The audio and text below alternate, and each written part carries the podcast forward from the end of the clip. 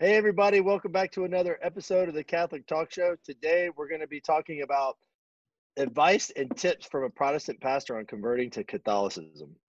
Yeah, on today's episode, we're joined by Keith Nester, a former Protestant pastor who converted to Catholicism, and he's going to share that experience with you and some things to know and consider if you are also thinking about becoming Catholic. St. Rose of Lima said, Know that the greatest service that man can offer to God is to help convert souls. And truly, the saints rejoice at the conversion of heart. And we are so excited, Keith, to have you on the show. We can't hear, wait to hear more about your story. Thanks so much for having me, you guys. I love the Catholic Talk Show. It's probably like my favorite thing to watch on YouTube. And I'm not just saying that.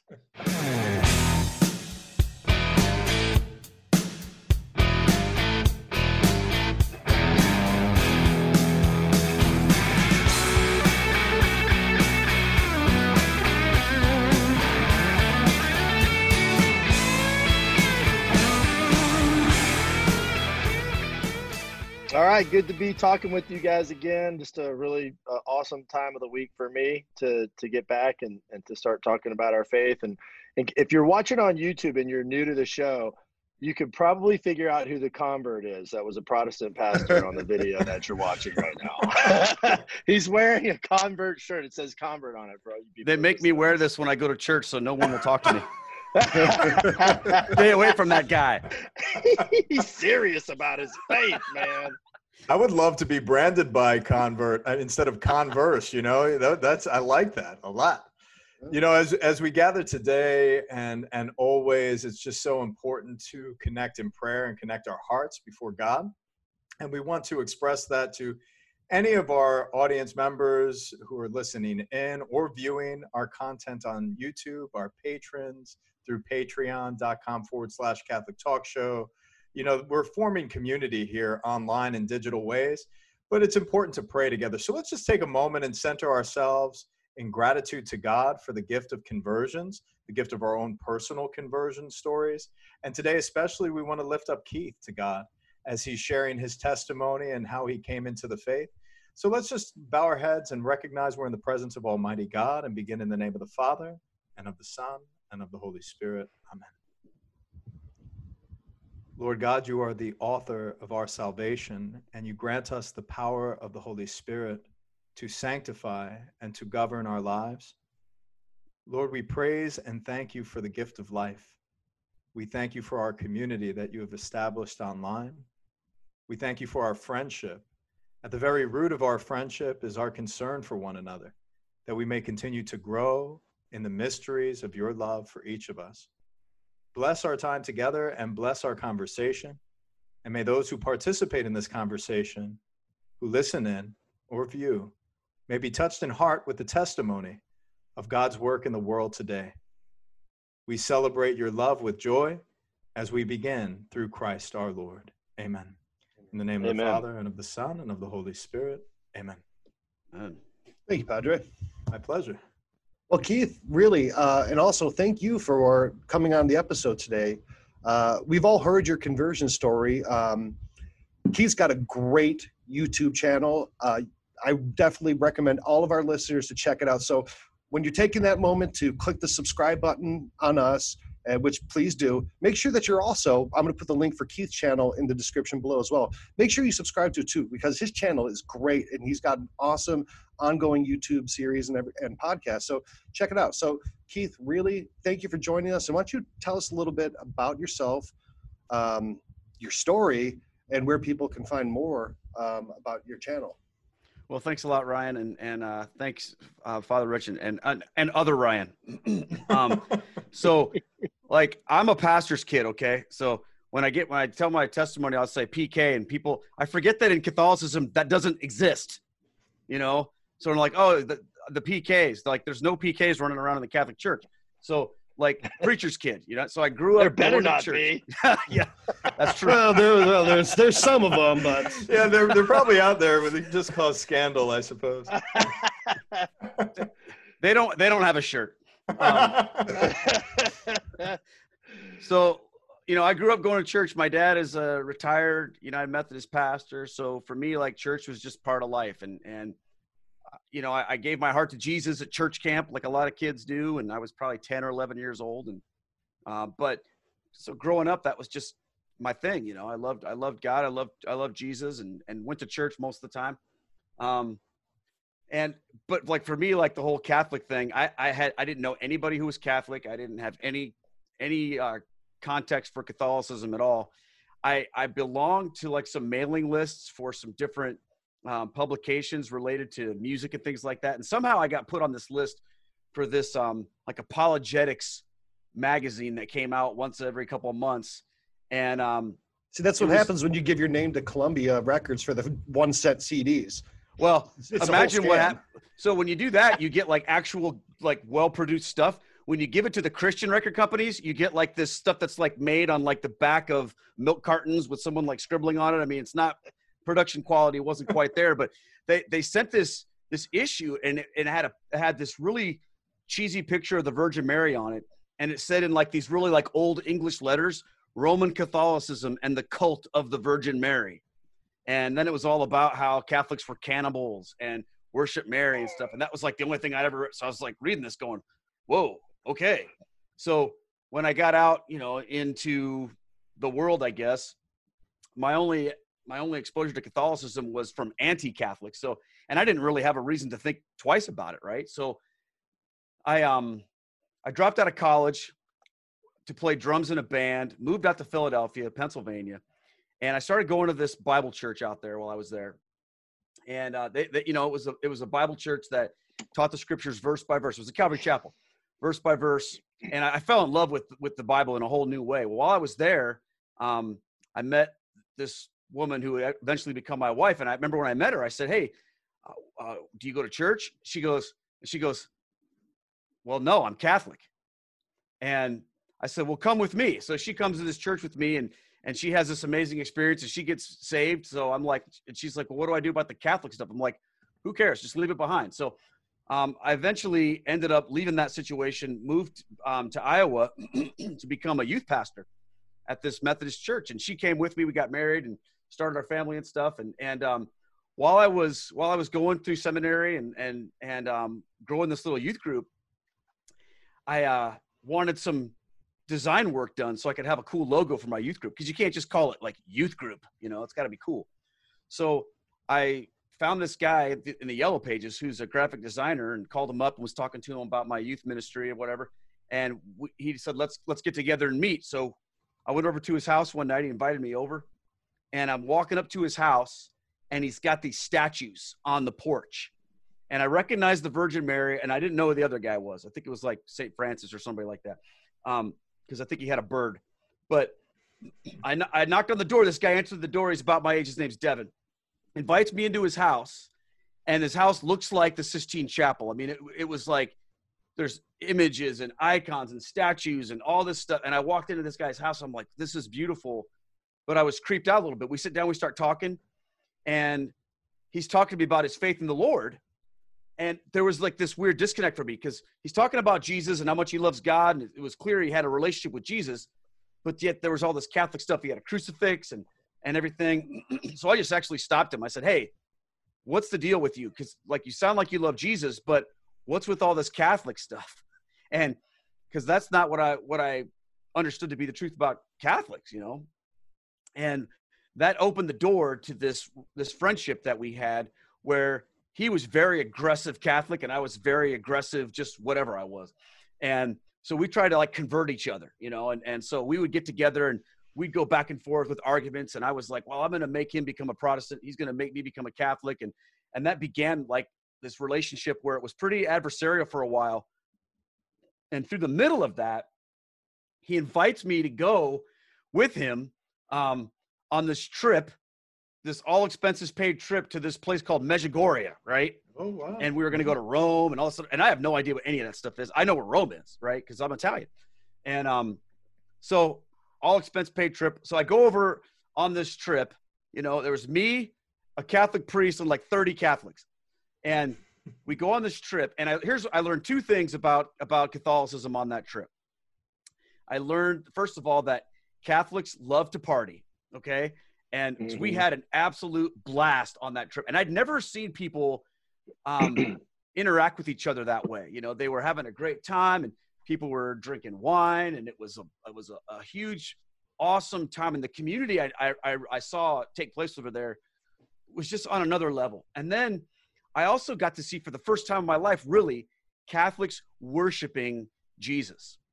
And I saw that over there. I saw like, you know, I, I wasn't, I didn't really understand all the stuff about the apparitions and all that. You know, I wasn't really like there for all that. I, I like, I was just there to, to see these Catholics worshiping. And while I was there, like it, it blew my mind. Um, so when I got home, I was a lot more open to the things of Catholicism based on my experience, but I still had a lot of hangups, you know, and, and there was a moment in time where I really felt like I was being called to convert, but I was afraid, you know, I mean, I had three kids, I had a job in ministry. I had, um, you know, I had a lot going on and, and it was like, how does being a Catholic fit into this? It, it really didn't. And I was just basically like terrified of what that would mean. So I just turned my back on everything and went the other way for many, many, many years. And that was probably like in 2000, 2001 ish. And it wasn't really until about 2016, so 15 years later, when I was um, working in the church that I, I, I was at before I converted. Um, it was another Methodist church. And our denomination started going through a lot of problems. We were, we were really, really starting to come apart at the seams because you know people just had made decisions to depart from church teaching and to kind of do their own thing and they were coming, it was just it was just becoming chaos and i started to feel like all of this angst about that wanting to be true to what i believed to be was the scriptural historical faith right? And what i was learning was as i, as I was having conversations with my with my um, more liberal friends i guess in the, in the methodist church on that side of the of the issues they were saying things to me like well you know that's your interpretation of the bible keith. Uh, you know how do you know you're right on this? And i was learning that the lack of authority was was i was seeing the result of that and so then i started to say okay well if we can't talk about this from a scriptural perspective let's talk about it from this perspective of tradition so i said well this is what the church has always taught you know and i would appeal to that and they would basically say yeah well the church was wrong you know, it's up to us to to bring the church up to modern times and things like that. And I actually did have a conversation with a friend of mine who she's a Methodist pastor. She said to me at one point in time, she said, Keith, I don't understand why you're not Catholic then if that's what you believe. So she put that on me, and I was like, oh man, all this stuff started bubbling up to the surface. And um, right around that time, the same friend that took that took me over to um, the first time in 2000 he he came up, he and his wife came up, and they took my wife and I to see that movie that came out a few, about it a few years ago called Apparition Hill, and we went to watch that movie, and like, it just brought a lot of stuff back to me, and as I was wrestling through this, I started to I was preaching a couple sermon series in my church, and one of them was about uh, it was an Advent series about the Blessed Virgin Mary when she received the good news, the Annunciation, from the angel Gabriel that she was going to conceive, you know, the Messiah. And as I was writing that sermon, you guys, like the best way I can describe it is to say, the Blessed Virgin Mary, like I encountered her in in my office as I'm writing that message, and I began to like cry, which I don't mm. really do that very often, you know. But like you're something Italian. was happening. Come yeah. on, accept it. Yeah, Come you're on. Italian. You, you, I, you I cry when I'm angry. you know, it was just like it was it was it was weird. And then I got up and preached the sermon, and I didn't realize it at the time, but I was basically preaching, you know, Scott Hahn, Tim Staples, all that stuff about Mary's the new Eve, Mary's the new Ark of the Cut. Like I was discovering this stuff as I'm preparing this sermon, preaching it, and the, and the people in the Methodist Church they had no idea that this was anything that they would have considered distinctly Catholic, and they loved it. They responded to it, and it was like amazing. And through then throughout a few other things that happened, I got connected with a, a local priest here in town, and we we started talking, and he just he just cut through all of the crap that I was giving him. You know, like I was kind of sharing with him some of my journey and how long it had been and this and that. And and I said, well, I guess I just need to do some more praying. And he said, no, you don't. I've never heard a priest say, no, you don't need to pray. He just said, no. He said, you don't need to pray. You need to make a decision. And he said, oh, yeah. he said, but I'm going to tell you something, Keith. He said, just beware of the fact that delayed obedience at some point in time becomes disobedience. Mm-hmm. And I really be that just really hit me, you guys. And um, I, I, had a couple experiences, and I'm kind of condensing this down, but I had a couple experiences, one in particular, where I really felt like the Lord was showing me directly, I need to do this. I, I went to a, um, I went to hear a talk given by Steve Ray, and when I walked in to to hear this talk, they were having mass in this church, and I was really feeling like I needed to, I needed the courage to to to make this move. I, I believed everything about Catholicism was true at this point in time, but I was still just like hung up and scared about what it would mean for my life. And my my dad had had a conversation with me a couple months prior to this where he said, "Keith, you just can't quit your job, which I'd been in ministry by 22 years at that point in time." He said, "You can't just quit your job and become a Catholic. Like there has to be a way. You have to have something you can do. You know, there has to be a way for you to like live and support your family, whatever." So I went up for at that mass before Steve's talk and got my little blessing. And I, I knelt, I knelt down, I looked up the crucifix, and I just prayed. I said, Lord, if you want me to become Catholic, I will do it, but you've got to make a way. And I don't say this like often or or you know like flippantly, but like he spoke to me from the crucifix, you guys, and, and he said, "I am the way, mm. the truth, and the life. Mm. You don't need me to make a way; you just need me." and I knew at that moment that it was about that was about the Eucharist, right? I knew that that what was happening in me was I was being presented with an invitation to follow Jesus Christ in the most intimate way a human being can through the through the Eucharist and becoming part of his church. And I was busy like trying to figure out how to work it all out so that everything would be cool with my life. And he was just saying, look, don't worry about any of that because here's mm-hmm. the deal. And I, I had to get to this place, you guys, where even if my conversion cost me everything that I have and it wasn't going to be okay and there wasn't going to be a way and I was going to like be a complete disaster of a human being that that was still a good trade. To get to, to, to receive Jesus Christ in the Eucharist and be a part of his church no matter what the consequences were no matter what the fallout was going to be I had to get to that place. And I think before 20 years ago or 15 years ago I wasn't there. Like I can't, I was thinking of myself first. And well, if I become Catholic, like, how's it going to work out? And what he was showing me there was it's going to work out because you're going to get to you're going to get to have life in you. You're going to get to to eat my flesh and drink my blood. Do you need anything more than that?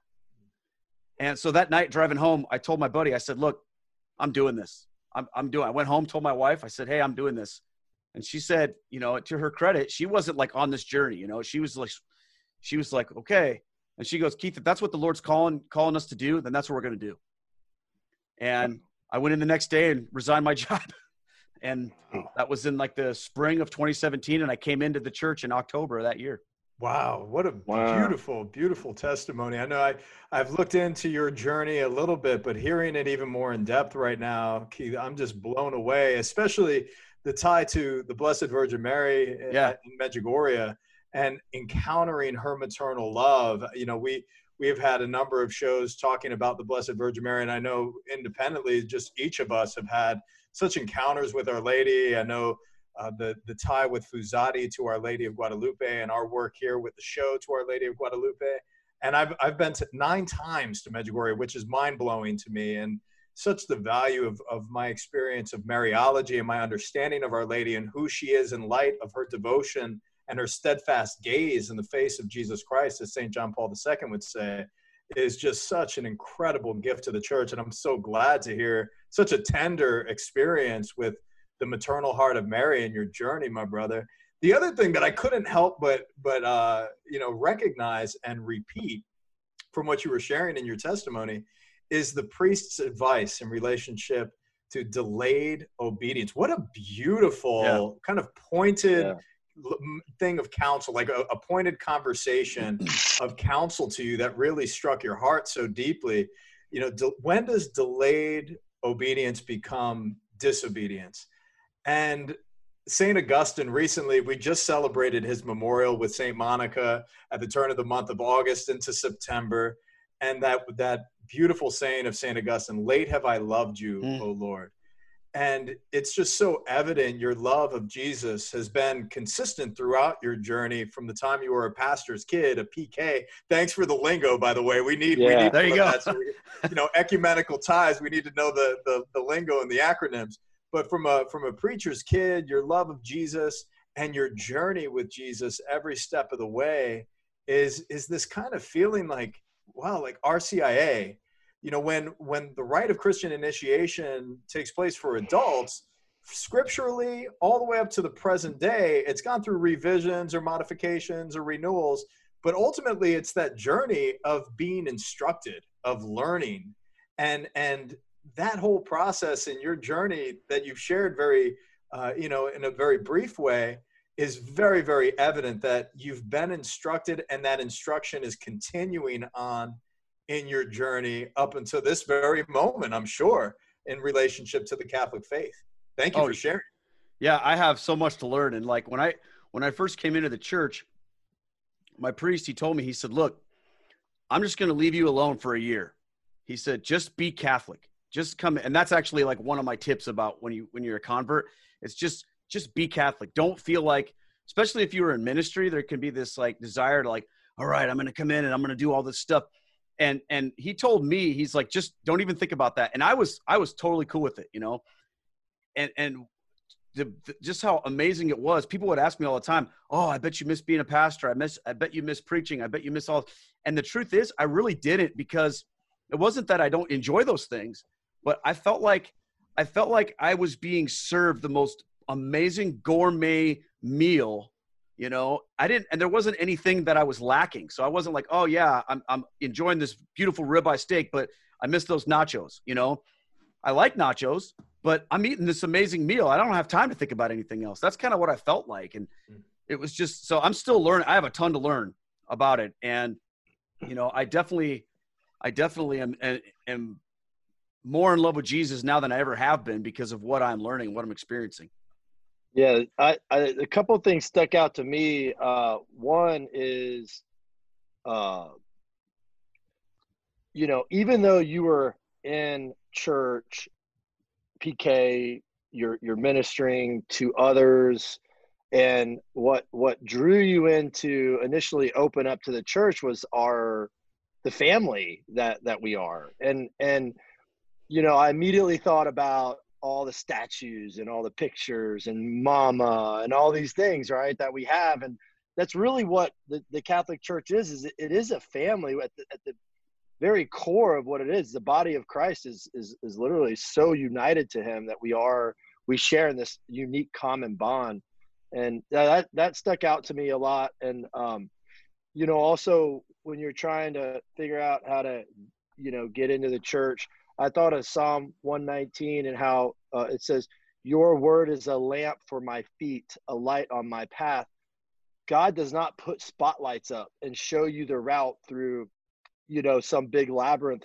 He literally lights your foot for your next step, right? I mean, he does yeah. not, he doesn't give you the whole picture. And the, the beautiful thing about that is just, look, I just have to take the next step. And it was, the next step for you was disregarding all of the details and just moving into that direction. And then the, the last thing I thought about was, you know, I've got a lot of questions too, but the last thing I thought about is uh, just in our devotion to Mary, uh, you know, I, I, you know, a lot of people think it's very pious and, you know, a lot of times it is, but, you know, I recall a trip with Father Pagano where we went to Our Lady of Guadalupe at the turn of uh, I think it's 2018 or something like that. Awesome. I had I had just had knee surgery. We're like boys, you know, and he's pushing me around on a wheelchair. These little religious nuns got me, and I'm yelling at him because he's like pushing me on the wrong, you know, whatever. And uh, and we get to the shrine. So I mean, like we're having fun. We're being, we're cutting out. We're joking around, and we get into the church, and then all of a sudden, like this lady comes up for a blessing, and then gosh, it's like he blessed like a thousand people. and I watched this amazing flood of these people. And, you know, afterwards we connected and shared a story or two about it. But, uh, you know, the thing that came to me was just how Mary unites us as a family, right? Like, e- even if we don't know it, like you know we are who we are we're united under her mantle um and it and it sometimes it's not you know uh the little old lady praying the rosary even though it is a lot of times sometimes it's just being us and uh, under like you know with the desire to go to the shrine you know I mean? and being and being that- human and being human Yeah. along the way and christ Yeah. meeting us with his sanctifying grace and and Yeah. sharing in that there, there's no greater conversation than having No. conversation in that type of light just sharing testimony and that's why i love having keith on the show to just to share a- about your testimony. Y- you know it's it's really wonderful to have you on the show especially right now as the fall is setting in and there are a number of people in the community even on our show that are friends of ours and and patrons of ours that are considering becoming catholic.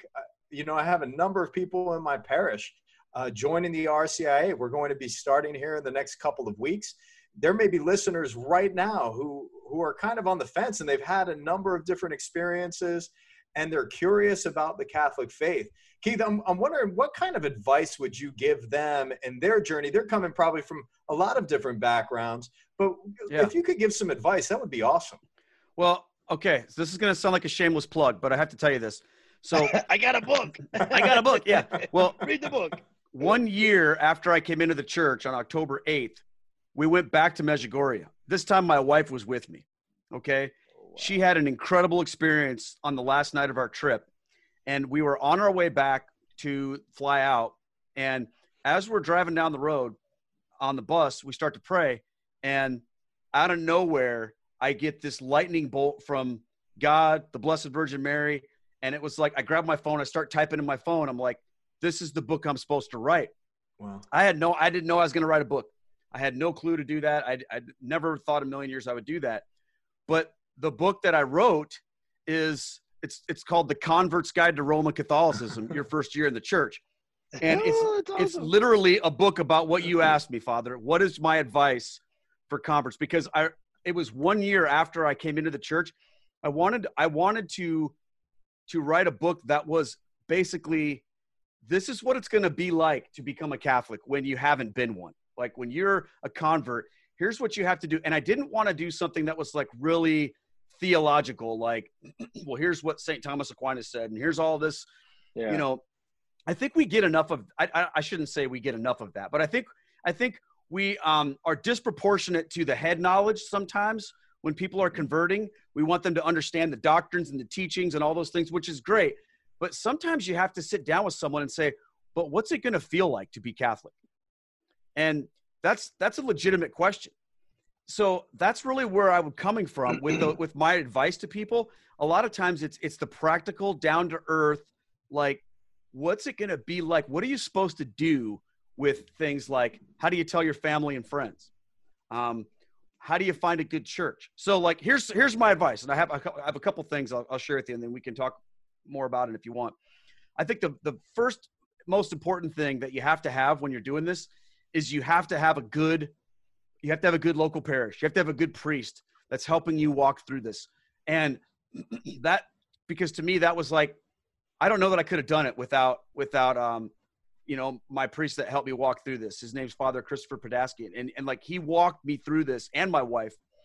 And if you don't have somebody like that, it's really difficult. So you've got to find an awesome local parish that you can jump into because you need community. So I'm assuming, um, Father Rich, that they've got you already because they're in your RCIA group. So so that's a huge one right there. Um, and then a couple other things I'll share with you guys is this when you're starting to come into the church, you're going to have this this question about how do I talk about this with with my family and friends? How do I how do I process this outwardly? What do I do? And I think like what a lot of people do, and this is what I, this is my advice to not do this. A The first thing a lot of people do when they're making some kind of change in their life is they put a big Facebook post together, and they they launch that up and say, "Here's what I'm doing." And my number one advice is don't do that.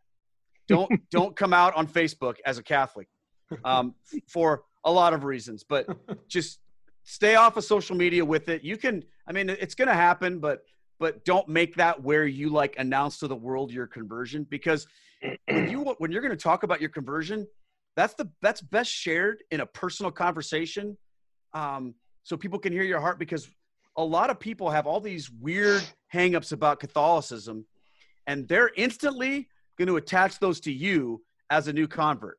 So if they grew up thinking that like Catholics were superstitious, um, you know, and had all these weird religious practices, when you say, "Hey, I'm I'm going to become Catholic," they're going to instantly think that's you. So you have to be able to talk with people about it. Um, What is So- that like? Unpack that a little bit for me. So you're Yeah. um because I I never had to tell somebody I was becoming Catholic, but uh so you're saying like all the preconceived notions that are out there that you had uh they carry different ones and so what Yeah. where do you meet where do you meet them in that are you waiting for them to ask you if you converted or are you like do you offer that information to people like because like they didn't see you at church or because you got a statue or like where where does this come up like sociologically to where you have to like start considering this And Well, it's I- super interesting because Yeah. you're you're also a pastor that converted too. Right. So Well, yeah. so I had a little bit of an advantage in that because I had to write a letter to the whole church explaining Oh. them what I was doing. So they got this letter. Actually, I had to write two letters because the first one was rejected um, because it, it it wasn't put as nicely as it should have been what I was doing. So I had to write a different letter. Anyway, um, but I think Dear I- former church, your theology is wrong. You're heretics. Peace out. Dear See you in Rome. yeah, that would have been a letter from Pastor Ryan Scheel, that's for sure. I, I wish I would have been friends with Ryan Scheel back then because we would have had fun composing that. No, that No, you like you you had the right friend in Devin. Devin Devin's Yeah. a good dude, and he's got a lot of great stuff that we got to mention later. So yeah, You you're know lucky you Devin. had Devin, not me. I, I- I'm extremely, but I tell you what, when I first when I first met Devin, he was the most hardcore dude you've ever met in your life. Like he was, he would like literally look you in the face, get about two inches from your nose, and be like, "So what's the problem? You don't love Jesus? You don't love the Mhm. Eucharist? oh, really? Yeah, I mean, and we would like when we were in Medjugorje the last time, a couple years ago, I took a picture at the street corner where when Devin and I had gone there 20 years before, he and I were toe to toe, face to face. The cops came. We were like, you know, in Medjugorje, they have like the Oh, little ice cream parlors, like in downtown or whatever. We were outside yelling at each other face to face, and they thought we were going to fight. So, like, the cops literally came and separated us because we're arguing about about uh, you know the canon of scripture or something like that. And so this last time I went, we were walking down that street, and my buddy said, "Hey, that's the place where you and Devin almost got in a fight." And I had this picture of the Blessed Virgin Mary, and I just had him take a picture of me with it at that corner. I just texted to him. I just said, "You win." Ah, what did your Great. what did your uh, oh, that is so awesome, what dude. what did your dad say? Did you does, was he around? I haven't when- told when him all- He's waiting for the Facebook post. No. nice, nice. Um, no, my dad, my dad. So like my dad is um he's a brilliant guy. I mean, he's a scholar. Like he's he's a brilliant guy. He's a very loving guy. He's a very open guy. And you know, when I was going through all this this conversion stuff the second time, this was right around the same time my mom was was um she was in the process of dying from pancreatic cancer. So, which was a huge blow to our family. I mean, she was a healthy, vibrant person one day, and then the next day she's you know got pancreatic cancer. And um, you know that whole thing lasted about 20 months. And so that's all happening in the background of this. So my dad and i never really like had these super in-depth conversations where he was like don't become catholic. He was just worried about like me and my life and what was going to happen to me. And then since i converted i remember one time he said he said you know i just want to see you use your gifts for ministry someday again he's like he said to me with if you want to be catholic that's fine but i just want to see you um, you know, God's God's going to use you in ministry someday, and I want you to be open to that. That's that's his encouragement to me. So, I mean, we're great. My dad and I are super tight. We're super cl- very supportive of me.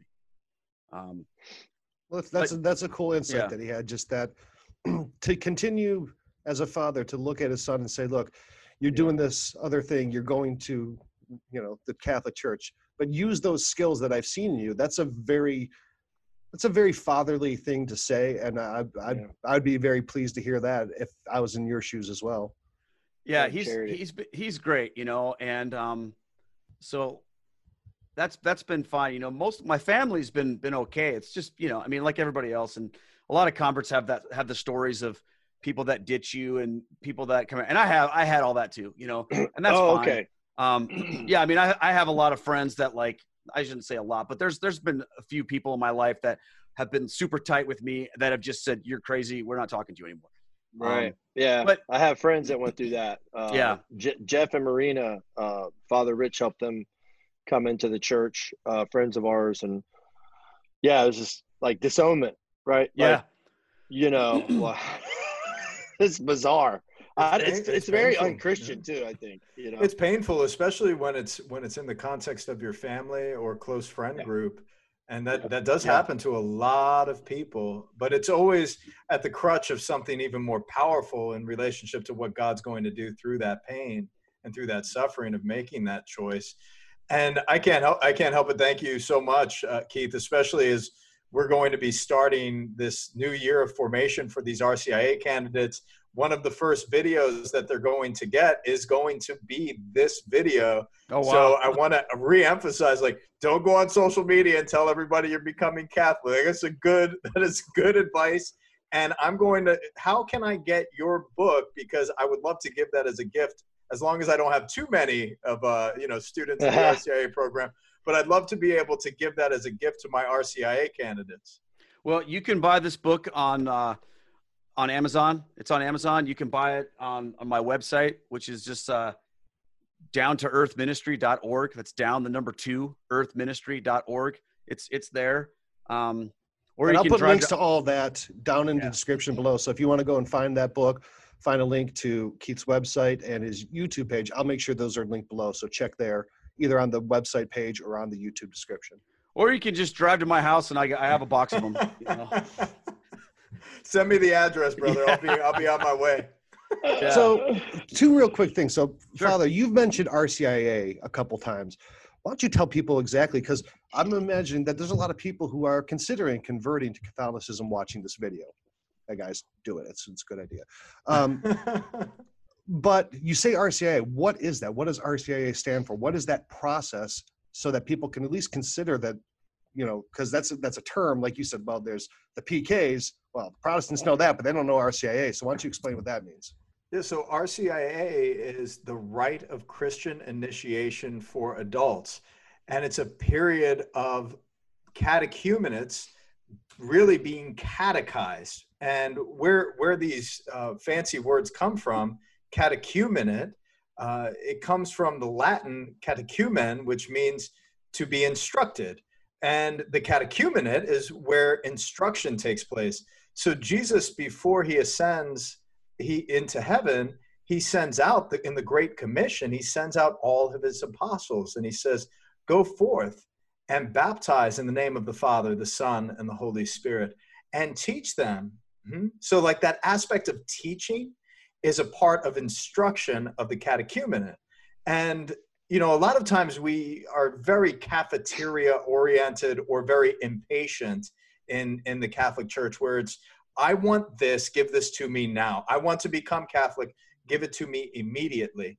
And that's not good. You know, it really, the US bishops, even after the revision that take, took place, I think, in the 80s, they still recommend that, you know, the, the rite of Christian initiation for adults should take place no less than a year. But sometimes it, it can take longer, you know, like three years, especially if you're in need of annulment or that there's other aspects of, of your background that you need to work through in order to live out the Christian faith. So, to live out Jesus's moral teachings, to live out the way in which Jesus uh, professes by his own nature, by his own divine nature in our humanity, he's, he's giving us really an example of how we ought to live our lives. Well, it should take, we should take time getting to know how Jesus lived out his life in the scriptures, getting to know how people who have followed him uh, you know intellectually emotionally sociologically all these different aspects of living out the christian faith that is that has been passed down through the tradition of our faith it, it's important. And i love keith's point. It's like you know we can stay in our head too much. We need to know how we're going to feel too. Like how has this affected the heart of mystics throughout the ages of the church well you know the time for rcia is a time to unpack all of that to look at Christian doctrine, to look at the Apostles' Creed, to to learn where the roots of our devotion as Catholics come from, to learn who the Blessed Virgin Mary is or the saints. Again, all of these things that hopefully are are uh, predicated by a sense of curiosity is is a good thing, so that you would look into them as opposed to having prejudgment toward what the church uh, proposed, proposedly um, teaches. So to actually look into what the church teaches, and one of the main books that we use in RCIA is the Catechism of the Catholic Church, and associated with that is the Rite of Christian Initiation for adults. So both of these books and the rituals therein, you're going to be going through the process of going through the season of Advent into the season of Lent, anticipating coming into the faith if you are prepared and and your your catechist and your pastor has discerned that you are prepared and you are ready. And when you are ready then you will come into the full communion with the church at the easter vigil and receive the sacraments of initiation. The rite of christian initiation for adults re- regards the sacraments of initiation uh, which are namely baptism Eucharist, and the completion of our baptism in confirmation where we are anointed. Hmm? So these are some of like the overview of the RCIA. Meet typically weekly. Um, some parishes that are more progressive in the sense of having technological infrastructure will offer different uh, different classes online if you can't make it to the church or during quarantine. You know, contact your local church, see how they're running their RCIA program and certainly pick up Keith's book and listen into our show. Yeah. You know, there's a number of RCIA groups that listen into our show weekly and have conversation. There's a yeah, there's a yeah. lot of supplemental things out there that that you could really uh, get into. And Keith shared something really exciting about something he's currently working on in regard to that as well. I, I just want to also reiterate that uh, I think a very is a very good point that Keith made about finding a parish Yes. Um, I cannot stress this enough that there are parishes, unfortunately, in the United States where you will go to RCI and be bored to absolute death. Like you will be there. There is the most impassioned approach to bringing somebody in the church, and it's because we just been doing this. This this person or these people have been doing it forever, and that's their thing, and they protect it, and it's it is so important to to have a priest in your life don't be afraid walk up to them listen to their homily to look how they interact with people talk to some of the parishioners that is probably one of the most important things that you could do to, to start this process because a very good rci process is is like courting you know a woman over time and drawing close to her and that wedding day is so beautiful right it's so beautiful.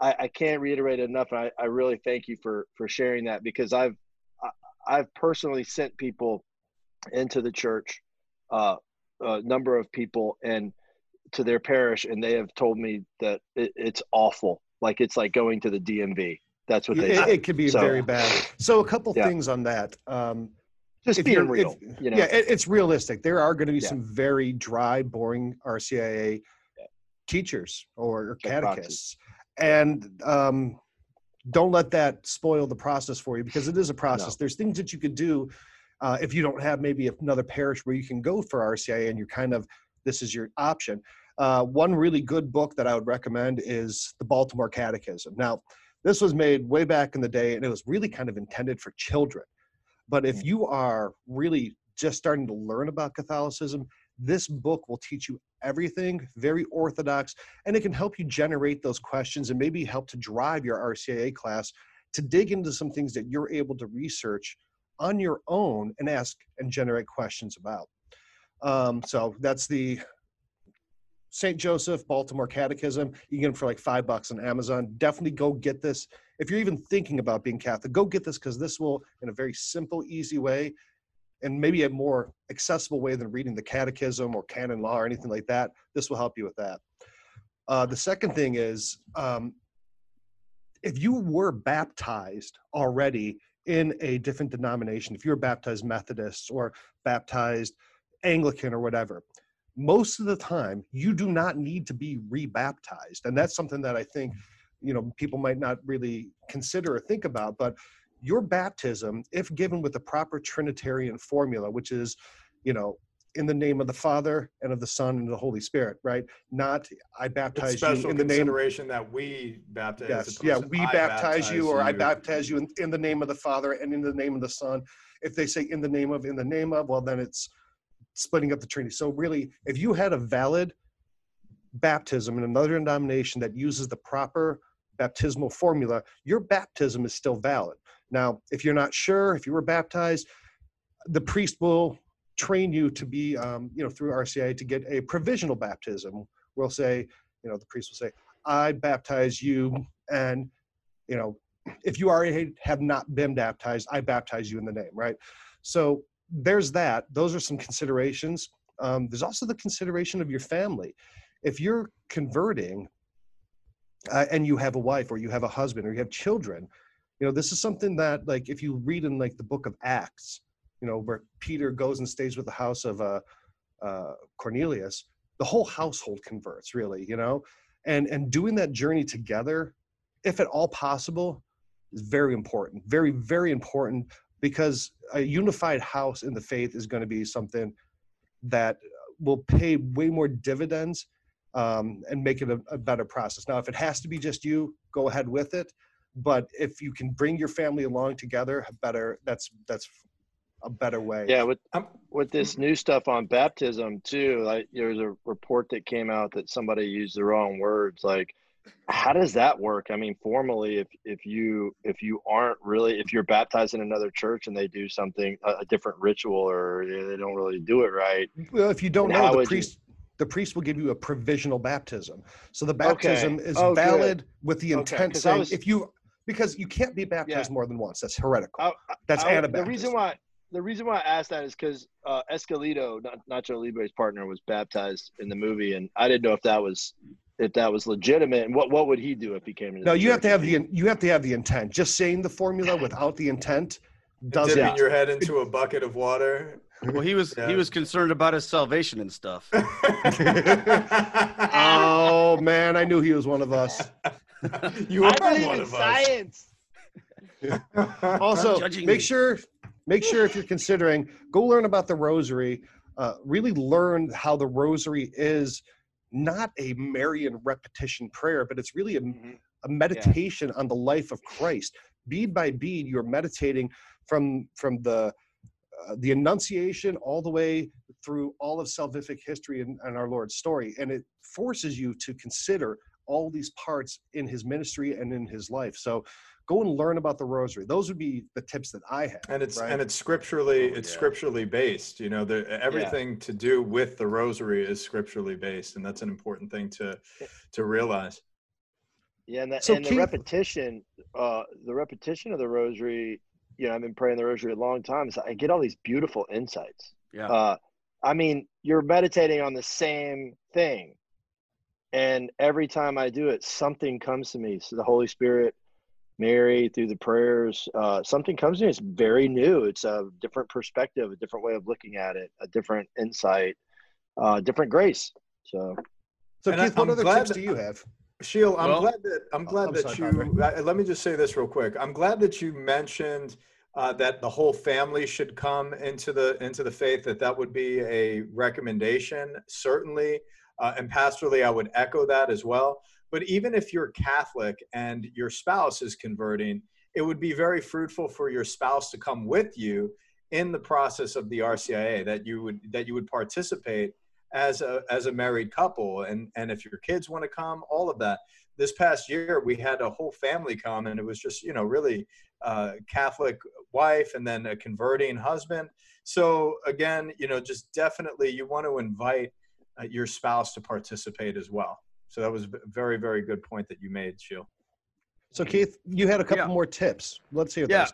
Okay. Well, you guys mentioned the rosary, so that that leads me to a, a tip about that.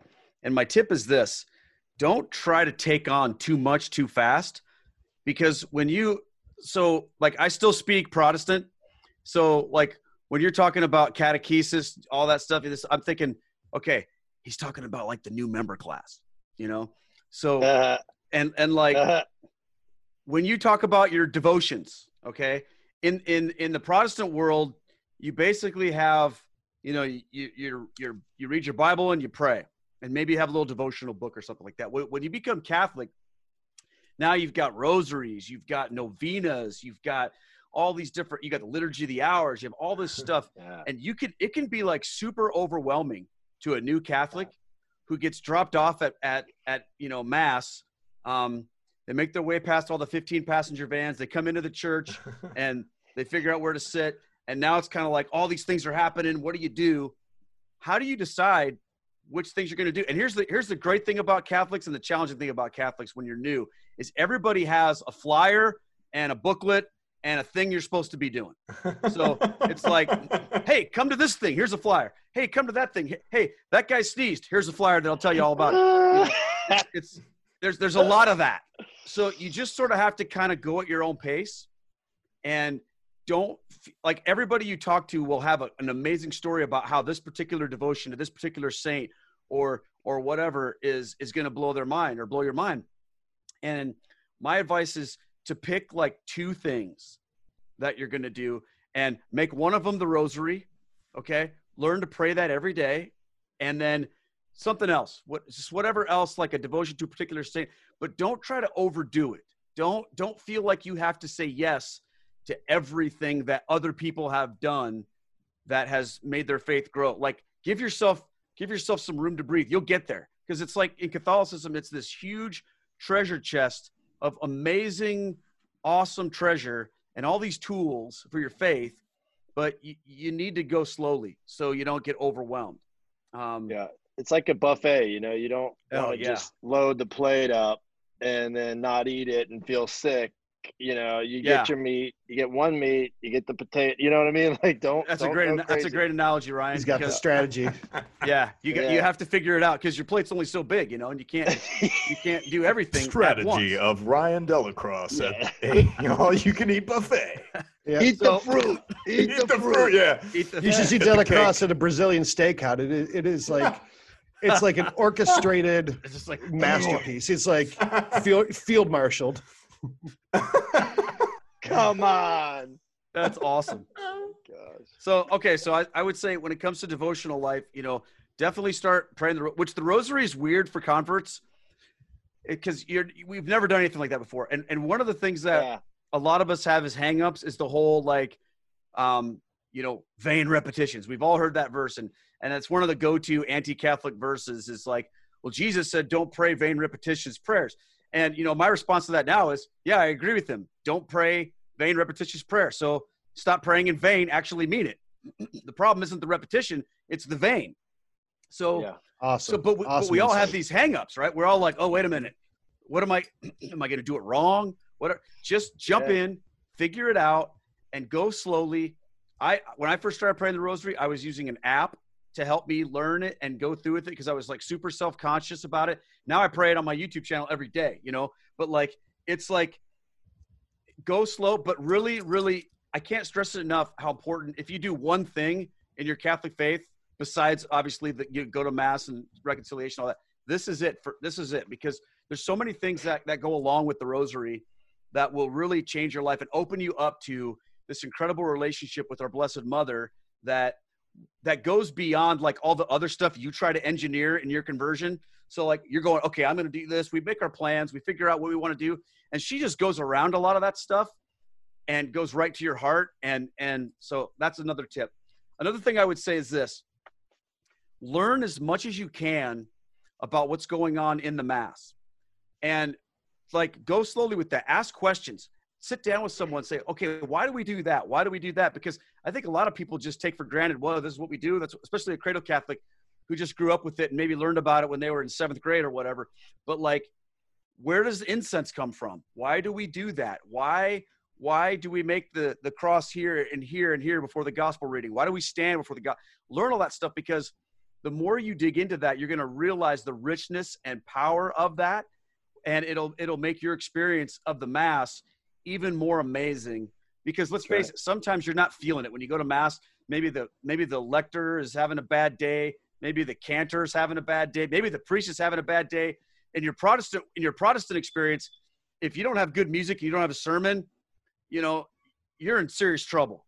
In, in Catholicism, you can you can you're gonna have that, but you still get the sacrament and you still have the liturgy. So learn about that stuff. Um, Yeah. And then and then the other thing I would say is this, um, you know, just be you. Don't feel like you have to change who you are as a person because now you're a Catholic. Like, don't.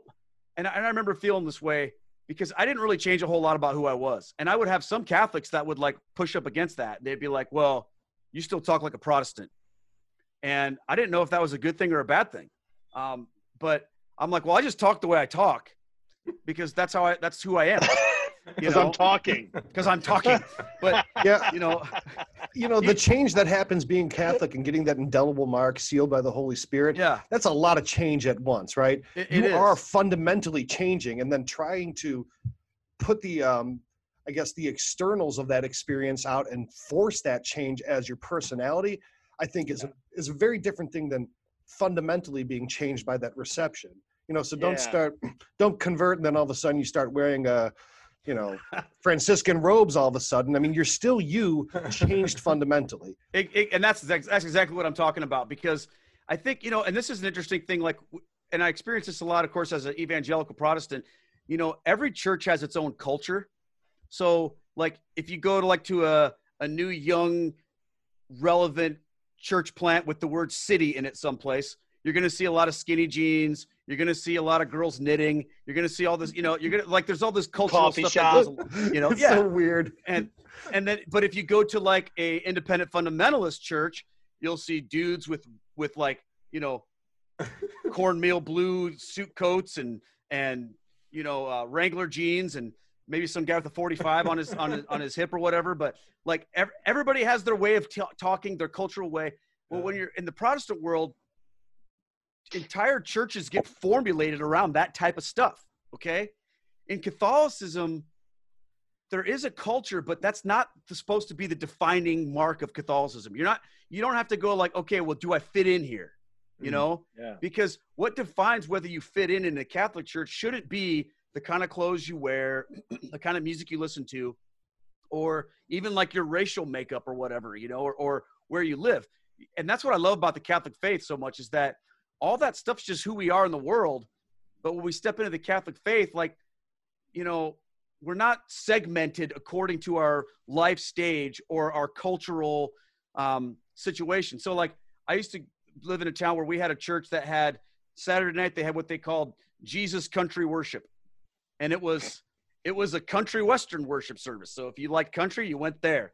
Then in the morning, you had the traditional worship service. Then you had the contemporary worship service. Then you had the blended worship service. I mean, all these different sec- then the young adult bible study and the early 20s with no kids bible study and the late 20s with kids bible study and there's all this like segmentation when you come into the catholic faith just get ready to not have that which will be weird because you're going to get you're going to get put into community with people that you otherwise would never be put into community with in any other church environment. So i used to be in charge of small groups in other churches i was in and different ministries.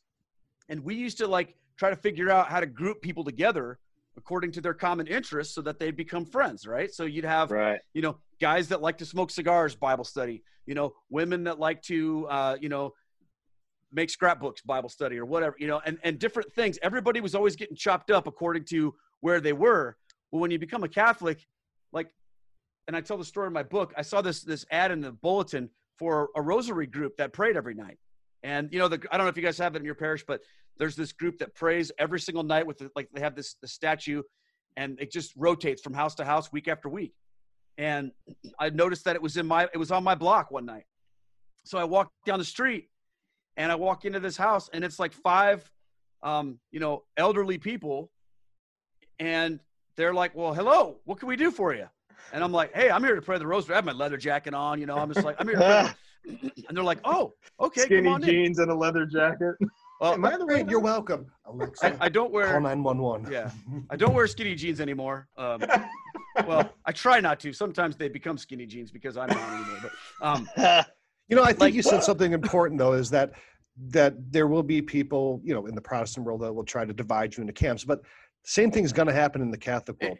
Don't It pay will. attention. That- Don't go onto exactly. YouTube and have people say, "Well, you're this kind of the Catholic or that kind of Catholic." yeah. Look, some of the greatest saints ever didn't probably even know who the Pope was at the time because they were in the desert praying. You know, do you think um, Saint Hilarion was worried about the particular bishops' conference and how they were handling immigration in the you know Eastern Roman Empire? No, you know, don't let that happen to you. Now, there's yeah, exactly. There's, everyone wants to do that because when you can pe- break people into little categories, it's easy to market to them. It's easy to make money off Easier them. to It's easy control. to control. You are a Catholic. Do not let yourself be brought into these little camps. Catholic is universal. Be that and avoid that other stuff like the plague. Mhm. Yeah, that's that's a great point because I mean that's that happens to me a lot now because I will have people that message me or reach out to me with like this list of litmus questions. Like, you know, do you do this? Do you do that? And some things I go, some things I'll answer and I'll probably give them an answer that they love, but then I'll give them an answer they don't love and they don't know what to do with me. You know, like I go to Latin mass, but I also went to Medjugorje.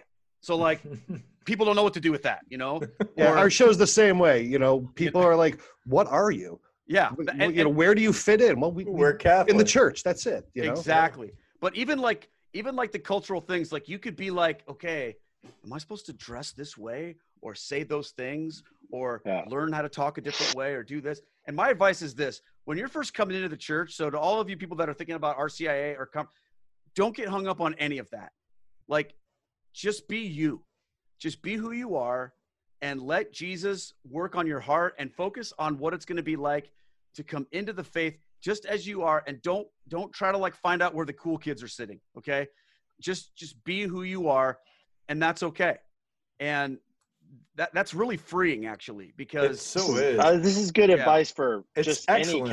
advice. It's excellent For any advice. Catholic. Not yeah, just- and and I mean- God God is calling each of you uniquely with your personality, Yeah. you know, into the bonds of the church to share your gifts and your talents and your skills in a wonderful and unique way.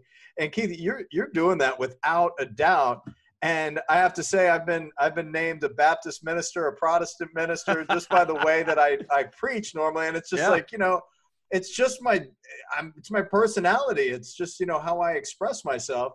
And you know, when it comes to God uniquely caring for His sheep and governing us into a body, a group, a family, as as both of you were sharing, DellaCrosse and, and Keith were sharing, that's the whole idea of the RCIA.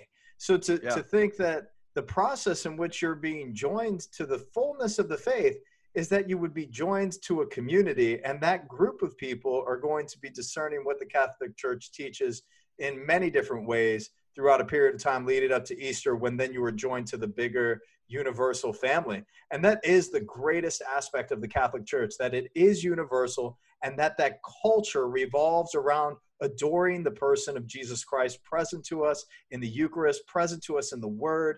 And that expression of worship is the same in India, in Africa, in, in the underground church, in China, in all these different places in and around the world. That response is universal. And that is something to truly celebrate and continue to advance with our own proclamation and testimony. That was one of the things that really Amen. struck me with Medjugorje, too. It's like so many people from all over the world coming to Medjugorje. And I remember holding hands with people. This one guy tattooed up, tattoos on his face, and holding his hand with a leather jacket. And then, you know, this elderly 80 year old woman, you know, Italian veiled, you know, right next to me. We were all holding love that. hands. You know, it was just Yeah. incredible, incredible experience.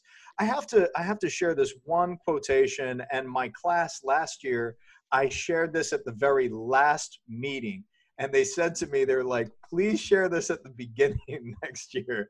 And it's one of my favorite quotes from the catechism 1249 about catechumens. Catechumens are already joined to the church. They are already of the household of Christ and are quite frequently already living a life of faith hope and charity. With love and solicitude, Mother Church already embraces them as her own. To realize that that your interest in being instructed in the ways of the Catholic faith, there and in that itself, you are being joined mystically to Holy Mother Church and nurtured and guided. And isn't that true to our experience of listening to the testimony of our good brother Keith today? To No. to hear that and that he initially started receiving instruction. This is what the catholic church is. Then went to medjugorje and immediately joined to community and struck by community and family and then being joined together by this pastor into that larger sense of the rite of christian initiation and and to be initiated by a pastor who was so willing to be involved in your journey. And i assure you out there if you reach out to your local parish listen you know I speaking for myself, there is nothing that makes me happier than meeting somebody who's curious about the Catholic faith or inquiring about becoming Catholic. So don't be afraid. It's the joy of the priesthood, you know, being able to walk with people and answer some questions and if you don't know the answer to the questions to look it up with them and to be able to share the journey that that brings so much joy. Just recently I was listening to a podcast from this past week Francis Chan is, you know, an evangelical pastor, and he's sharing a lot about the Eucharist over the past what year or two. And he was on Hank Unplugged, which is a Bible answer uh, answer man. Hank is this, you know, wonderful, wonderful, curious man, and and he just continues to research the scriptures, and he's on a journey. And I love hearing all these evangelical pastors on this journey of just inquiring about the person of Jesus Christ, incarnate truth and looking at the fathers and looking at the Eucharist and realizing that over 1500 years, you know, the world's, you know, cult around around Jesus Christ was based on the Eucharist. And to hear your story about and testimony about the Eucharist, Keith, is is just incredible. Jesus is drawing people to the altar, and we're returning to the altar, and that is what it's all about being Catholic. And and I'm just so happy that you've been on the show. Amen. Thank Yeah. you so much. So, a couple things before we wrap up. Um, again, uh, Keith, why don't you tell everybody what the name of your YouTube channel is, where they can find you, um, and how they can learn more? Yeah, so my YouTube channel is just Keith Nester, and I post um, different types of videos on there. Since the quarantine began, I started doing a daily live stream rosary. We started at March 18th, and we've been doing it every day since at 5 p.m. Central. And that's been that's that's turned into this amazing community. We call it the Rosary Wow. Crew, and there's Wow. people from over 50 countries that are logging in awesome. every day into this crew. And it's just it's a, it's been incredible. So we do that every day at five on sunday nights. After the rosary i do this thing called unpacking the mass where i walk through the week's readings of the church. Basically it's just my way of doing a sermon on the on the on the scriptures from that morning. Um, so we do a little bible study. And then um, my podcast is called catholic feedback with keith nester and that's a, a podcast where people send me questions and the purpose of that podcast is to connect the eternal truths the Catholic faith to everyday life. So that comes out every Tuesday. And then I make other little videos and stuff here and there on that channel. So my, my ministry is called Down to Earth. And that's really has a double meaning. The first meaning, of course, is that Jesus Christ came down to earth. You know, God came down to earth, the incarnation. But but the other idea is that that's just the way that people have mentioned to me. Well, when you speak, you speak down to earth. You, you bring it to like where the rubber meets the road. So that's just the way I try to bring my faith and the truths of the Catholic faith to people. So, um, down to earthministry.org. And uh, as soon as the quarantine's over, I can't wait to get back out and visit churches and parishes and stuff like that. And um, so that's yeah, that's what I've been up to lately, and it's been it's been incredible. Awesome. Yeah, I mean, too. we when were we get fans into of. the studio. We need to get you down there in the studio when we get back into that thing soon too. Oh, that'd be fun. Yeah. Yeah. Pretty soon, guys, we're going to be there. It's going to be, man. I, I- I've accumulated um, almost an armada of booze and cool things to bring down because we haven't been around each other in like six months. it's going to be fun. Uh, but yeah, we were fans of Keith's. Um, I've been watching his videos for a long time. I mean, it's really awesome to finally get you on the show. oh man, his, his his channel, the things he does, you can really tell. Like his father recognized that he does have a gift for Yeah. ministry. He has that gift, and he's living that out now in the Catholic Church, and a lot of people are benefiting from those fruits. So I really can't thank you enough and recommend his materials enough. Um, well, I thank also you. want I to appreciate that. I also want to make sure that we mention our sponsor, Ave Maria University.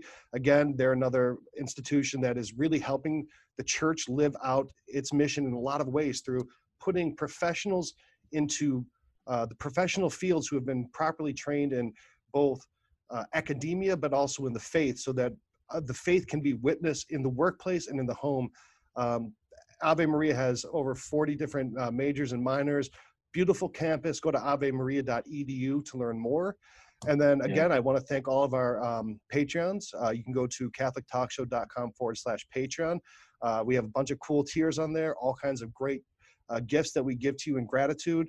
Um, any day now, we're going to start getting new uh, exclusive content on there, um, yeah. which is going to be really awesome. And uh, go to CatholicTalkShow.com to subscribe. Uh, if you're watching right now, make sure you click the button that says subscribe and click the little bell so you get notified. So every time we have a new video, you'll be able to see it. It means a lot to us, and that's how you can help participate in our mission of growing this ministry that we are on as the three of us, and Keith is on now as a brother of ours as well. So we want to thank you again for all of your support, especially in prayer, as we continue to forge this communion. When we gather in the name of the Father, the Son, and the Holy Spirit, this Trinitarian communion of persons is extended to us by God's mercy to participate in. And that's when we're united in prayer. We unite with the Holy Trinity. And that's what God desires for each of us. Remember the desire of the Father that Jesus announced, that ut unum sint, that we would be one. And today we celebrate that oneness in the person of Jesus Christ and the conversion story of our brother Keith Nester. Keith, we thank you again. And we celebrate our oneness through the means of digital content. So thank you again to our patrons who support the channel financially that that help us to continue this this content generation. And we look forward to developing these shows. Please pray for us especially when we gather back together again and shoot a new batch of episodes with greater effort. We thank you for bearing with patience you know the, through, during the remote uh, shows that we've been doing. And we want to give a big shout out to kyle and to howard and to so many others that support you know the back end of our show we wouldn't be able to do it without you and we will see you next week. God bless.